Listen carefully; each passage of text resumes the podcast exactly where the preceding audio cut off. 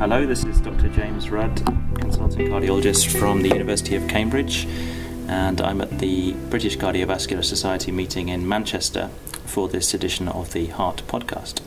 I'm very pleased to be joined by Dr. Rob Casserley and his wife, uh, Dr. Marie Kristelle Ross. Um, they both gave excellent uh, talks yesterday about their experiences uh, on Everest. Uh, Rob has uh, been lucky enough to climb Everest eight times, and uh, Marie Kristelle is a cardiologist who has an interest in high altitude medicine. And Rob is a general practitioner by training who also has significant experience of working on uh, Everest at base camp and also has featured in several uh, BBC documentaries, uh, most notably the Everest ER. So, thanks very much indeed, both of you, for joining me today. Thank you for having us. Yeah, thanks for having us. Um, I really enjoyed your, your talks yesterday, particularly the videos, Rob, that you showed of, uh, of, of climbing Everest. I must say, I came out with pretty sweaty palms, particularly when you were crossing over the, the crevasse. Do you want to just perhaps set the scene a little bit in terms of what you've what you've done in the past. You've summited several times. Is eight? Is that is that correct? That's right. Eight, eight Everest summits uh, amongst other mountains, and um, obviously Everest gets a lot more of the press than, than other mountains that, that have been on. But uh, I was working as a house officer in Newcastle, having trained up there, and uh, went down to Bristol, did an emergency job, and and before starting my demonstrating of anatomy job, um, I realised that that actually it, had a neat little lead into perhaps taking some time out before a surgical rotation. Um, and I've, as you just said, sub- subsequently become a GP. Um, but anyway, so I took a year out in the hope of climbing Everest, and in 2003, uh, after climbing a number of different mountains, getting progressively higher, I ended up summiting for the first time, and mm. uh, it was a proven going to prove to be an attraction that I, I had difficulty putting putting down and, and leaving. And uh, you know, after subsequent years, I went back and summited a second time, and thereafter I've been asked to to guide and work as a medic uh, high up on the mountain uh, over subsequent years. So mm. it's uh, just by chance, not not not prior planning. As, so as something you've you've fallen into almost. Exactly, yeah. I made a little niche for myself, which has yeah. worked out well. And what are the, um, I guess, apart from the obvious challenge of working as a as a medic um, in the Himalayas, I mean, what are the specific challenges that you um, expect to face, should we say, every season that you, you go there? What, what are the most common conditions that uh, you'll be faced with in your uh, base camp clinic? Well, I think that's a good question. I think uh, the, the, spectrum of illness would include sort of psychological uh, outcomes of being at altitude, away from family, home, uh, familiar surroundings, as well as the more obvious physical elements which, which we see increasingly at altitude.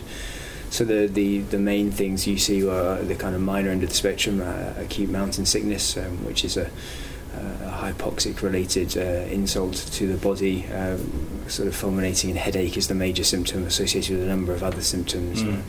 um, ranging from you know gastrointestinal upset to uh, just general malaise, fatigue, you know, and, and and the trouble with these kind of minor, so-called minor illnesses, they can be the, the prelude to something more serious, which would include either high altitude pulmonary edema or high altitude cerebral edema and uh, and and really the the trick of the job is to try and ascertain whether this is something that's uh, altitude related, and one always has to presume the worst and, and related to the hypoxic conditions that you find yourself in, mm. or whether this could be any other common uh, mm. ailment that you can get anywhere else in the world. You know, so if your stomach's upset in, in Nepal, that's not uncommon. And so, right, you know, right. really trying to tie everything together and, and always think of the worst and, and the, the consequences of getting it wrong. And so you you do take perhaps sometimes more conservative approaches uh, up there, particularly when you're remote as well. That's yeah. a, another issue that, yeah. that uh, rapidly comes into the decision making process. Because presumably you're quite far from a what we might call a, a Western style hospital in Kathmandu. I mean, you're looking at helicopter evacuation. Would that be right?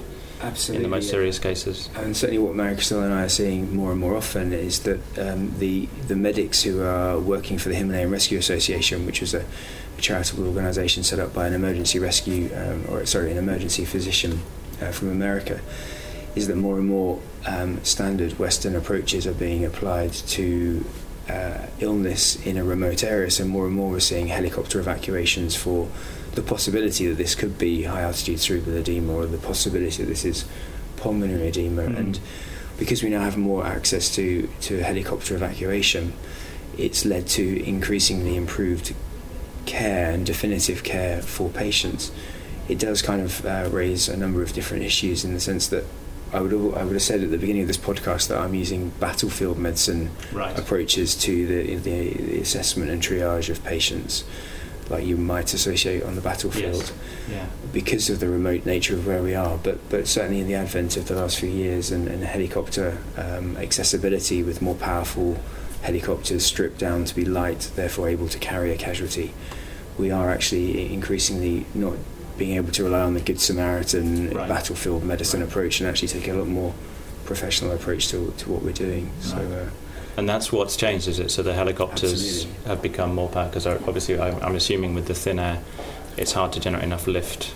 Because you always used to hear it was pretty tricky to trying to get even out of base camp, but you're saying now that that's much more commonplace. Yeah. That, that's right, and and we always used to depend upon Russian uh, large uh, twin-roted um, uh, helicopters called Mi. I think they're Mi-8s or Mi-7s. They've developed over the years, but right. they're from the you know the 1980s, and they were formerly used in Afghanistan, and they're now being used for United Nations uh, missions in, in in Nepal in particular. That's where I've been uh, seeing them.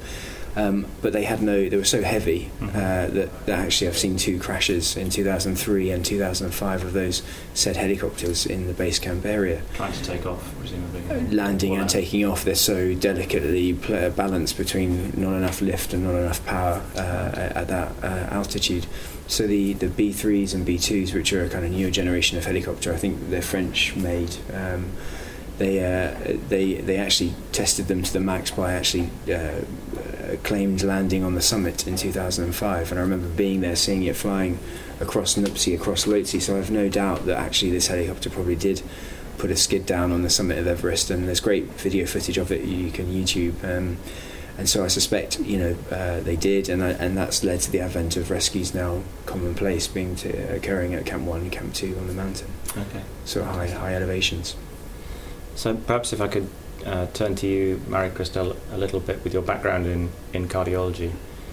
Could you just maybe start by, by telling the audience the, the partial pressure of oxygen and the, the, the hypoxic conditions that you're dealing with, even in, let's say, the base camp of, of Everest? Yeah, no, that, that's a good question actually.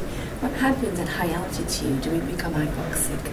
As you know, and as everyone knows, the concentration of oxygen that we breathe remains the same, which is about 20%, 20.8% of oxygen. Okay. However, the barometric pressure changes quite a lot with high altitude. So the higher we go, the lower the pressure becomes.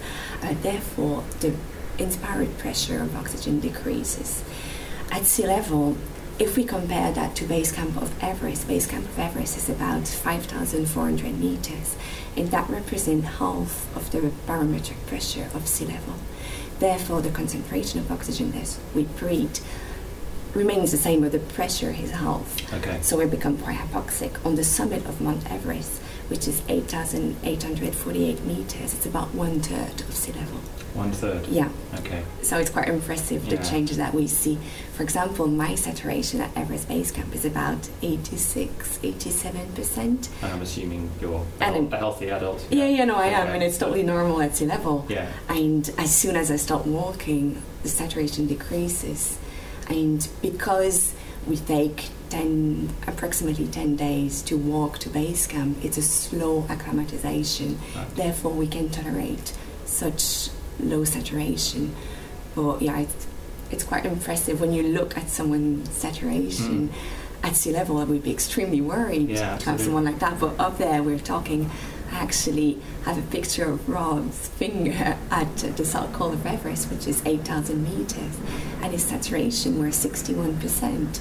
And he was well enough to take the picture himself. 61%. 61%. And he Was was. that on, on air or was that with supplemental oxygen? That's just on air, uh, ambient air, and uh, a pulse rate of 90. Um, So Just lying down at rest. lying down, warm fingers. There's no you know, obviously all the confounding issues of, of pulse Yeah. oximetry. Um, the interesting thing, just on a, a, a one litre flow rate using one of the oxygen masks at rest, you can actually get it up to uh, the mid 90s, and so It shows you you're on that sort of steep part of the Yeah, curve. Yeah. definitely. Yeah, absolutely, so small changes can make huge differences. Yeah. Okay. And Marie Kristelle, in terms of um, perhaps more cardiovascular problems, you, you did mention uh, number one the acclimatization process, and then number two, I think we talk, we touched on briefly high altitude pulmonary edema. In terms of the acclimatization process, if you if you're doing it by the book, nice and slowly, sleeping is it sleeping low, go high in the day, and then back down exactly, again. That's correct. What what's actually happening on a physiological level? Just just a broad overview Yeah. of, of So- what's happening. From a cardiology point of view, what's interesting is that the higher you go, um, the higher your resting heart rate goes. Okay? so resting heart rate increases at high altitude. However, that being said, it's been shown that the maximal heart rate decreases at high altitude. It's in order to kind of protect the heart and lengthen the diastole a little bit. Okay. So we actually don't have a big margin. So personally, my resting heart rate at base camp is probably around 100, and my maximal heart rate is probably around 140. So actually, I don't have that many beats to play with, and the higher I go, the higher my resting heart rate goes, and the lower my maximal heart rate goes. So I think, from a cardiology point of view, that's something quite Mm. important to mention. And as you did mention, we see an increase in pulmonary pressure what happens with altitude uh, under hypoxic condition usually we see mainly vasodilation of mo- most of the blood vessels except in the pulmonary vasculature where we see the vasoconstriction it's in order to decrease the mismatch um, of course there's a big difference from one person to another but what we see is in general the pulmonary mean pulmonary pressure rise up to even three times what it is at sea level Three times. yeah, yeah. So that has massive implications on the right ventricular function, on adaptation, acclimatization. So we have to be aware of that.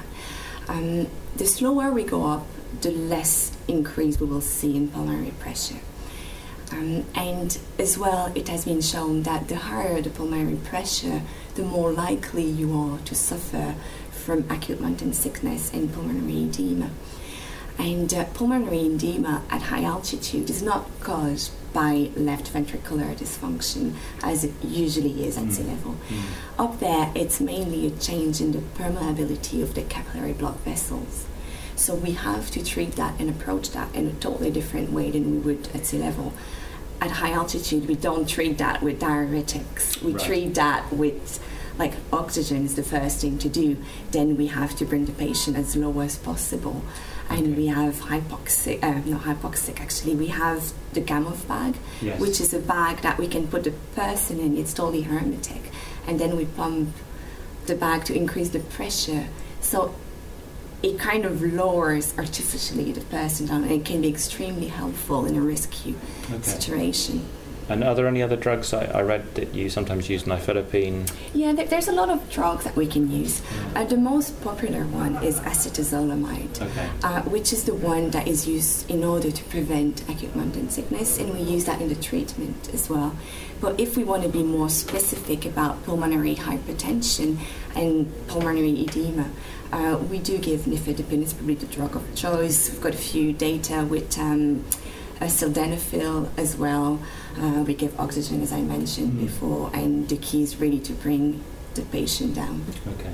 And if a patient has, a, let's say, a severe episode of, of high altitude pulmonary edema, Yeah. is that the expedition over for them, or is it possible to kind of uh, go to a lower altitude, recover for a while, and, and try again, or is it generally advised that that I mean, it's a It's really risky. good question. The thing, I mean, it has been described people having severe episode of Mm. pulmonary edema, going Mm. back down to base camp to rest for a few days, and then up again, and they manage to summit without any problem. So it's not an absolute thing. However, if someone is very unwell, unless we can identify a reason why it happened, and it's usually extremely difficult. Sometimes it might be because of viral illness that kind of puts you down a little bit, and then Right. you become more susceptible to different things. Exactly. yeah. And if you're not acclimatized, Yeah. so unless there's something you can change, personally, I would be extremely reticent for that person to carry on the climb because after all, the mountain is still going to be there. yeah. We want to be as safe as possible, knowing that even though we've got helicopters and everything, it's quite hard yeah. to treat someone medically in such an environment. Yeah. And, and just to, to, I think, an important add-on in terms of the, the spectrum of climbing Everest and, or even trekking to base camp where you've invested time, money and effort, people feel they, they deserve the right to continue where possible. And I think uh, for a long expedition of two months in duration, where taking a week out wouldn't necessarily prevent you from going safely back to the summit, people often want to continue. And so that leaves you in a bit of a, di- a dilemma because we have treated someone much better than perhaps 20 years ago. They are under the perception that they could be treated again should they get uh, unwell uh, subsequently. So that can lead us into a dangerous compromise between our, our medical uh, insight uh, and the patient's or, or, or client's expectations. Mm. So it's a it's a difficult balance, and I think you know uh, commercial guiding and commercial mountaineering in particular has um, has come under the spotlight for perhaps pushing the envelope and pushing people into situations where you know sadly people have either lost limbs or lives uh, as a result of poor Mm. decision making. So it's something that's and there are constantly balances and pressures uh, on us in clinical practice, whether Yeah. we're at sea level or higher up, and it's Yeah. it's getting that balance right Yeah, and not being not compromising your position for whatever monetary reason. Yeah. And in terms of susceptibility to, to let's say, the cardiovascular effects of altitude, uh, you mentioned yesterday that often uh, physical fitness, pre existing physical fitness, isn't necessarily a good predictor of, of how well you're going to do on the mountain side. You, Yeah, you said you've seen people who are not in amazing tip top condition go up to the top of, let's say, Kilimanjaro with no problems, but other people really suffer, even if they're triathletes. Yeah, it is very hard to predict who is Yeah. going to do well at high altitude. Like you're either male or female, Right. old or young, and that doesn't really change anything. Um, the only predictors that are relatively well accepted are if you've been to high altitude before and you've Mhm. done well, you're likely to be doing well again. Although that's not uh, like something that is certain, you're likely to be doing well again. There's also a few tests you can do at sea level under hypoxic condition that may give you an idea, and we're still trying to find out how much it predicts altitude sickness. Okay. But besides that, what we tend to see is that people who are extremely fit at sea level, who are like running marathons and stuff, they're used to go relatively fast. So they tend to probably not do the acclimatization as well as someone who prefers to go a bit slower. So they're actually feeling great for the first few days, but they eventually don't feel that well. And we tend to see that a bit more with people who are very active and want to go fast. So it may be that they're almost bringing it on themselves because they're super fit, they can get ahead of the group, Exactly. And rather than taking Yeah. their time. Yeah, I don't think it's a risk factor per se. Like Yeah. it's great to be fit. You Yeah. just need to still go through the acclimatization process. you know, I'd really back that up. And in terms of anecdotal experience of seeing probably two or three hundred people going to base camp on, on treks over the years, people who, who want to go quicker in general have that, that they're that personality that needs to be at the front and, and have more difficulty relaxing and slowing down and, and, and as a result they make themselves more vulnerable to the very thing that they're trying to avoid or think they are going to avoid by Yeah. being fitter and more driven.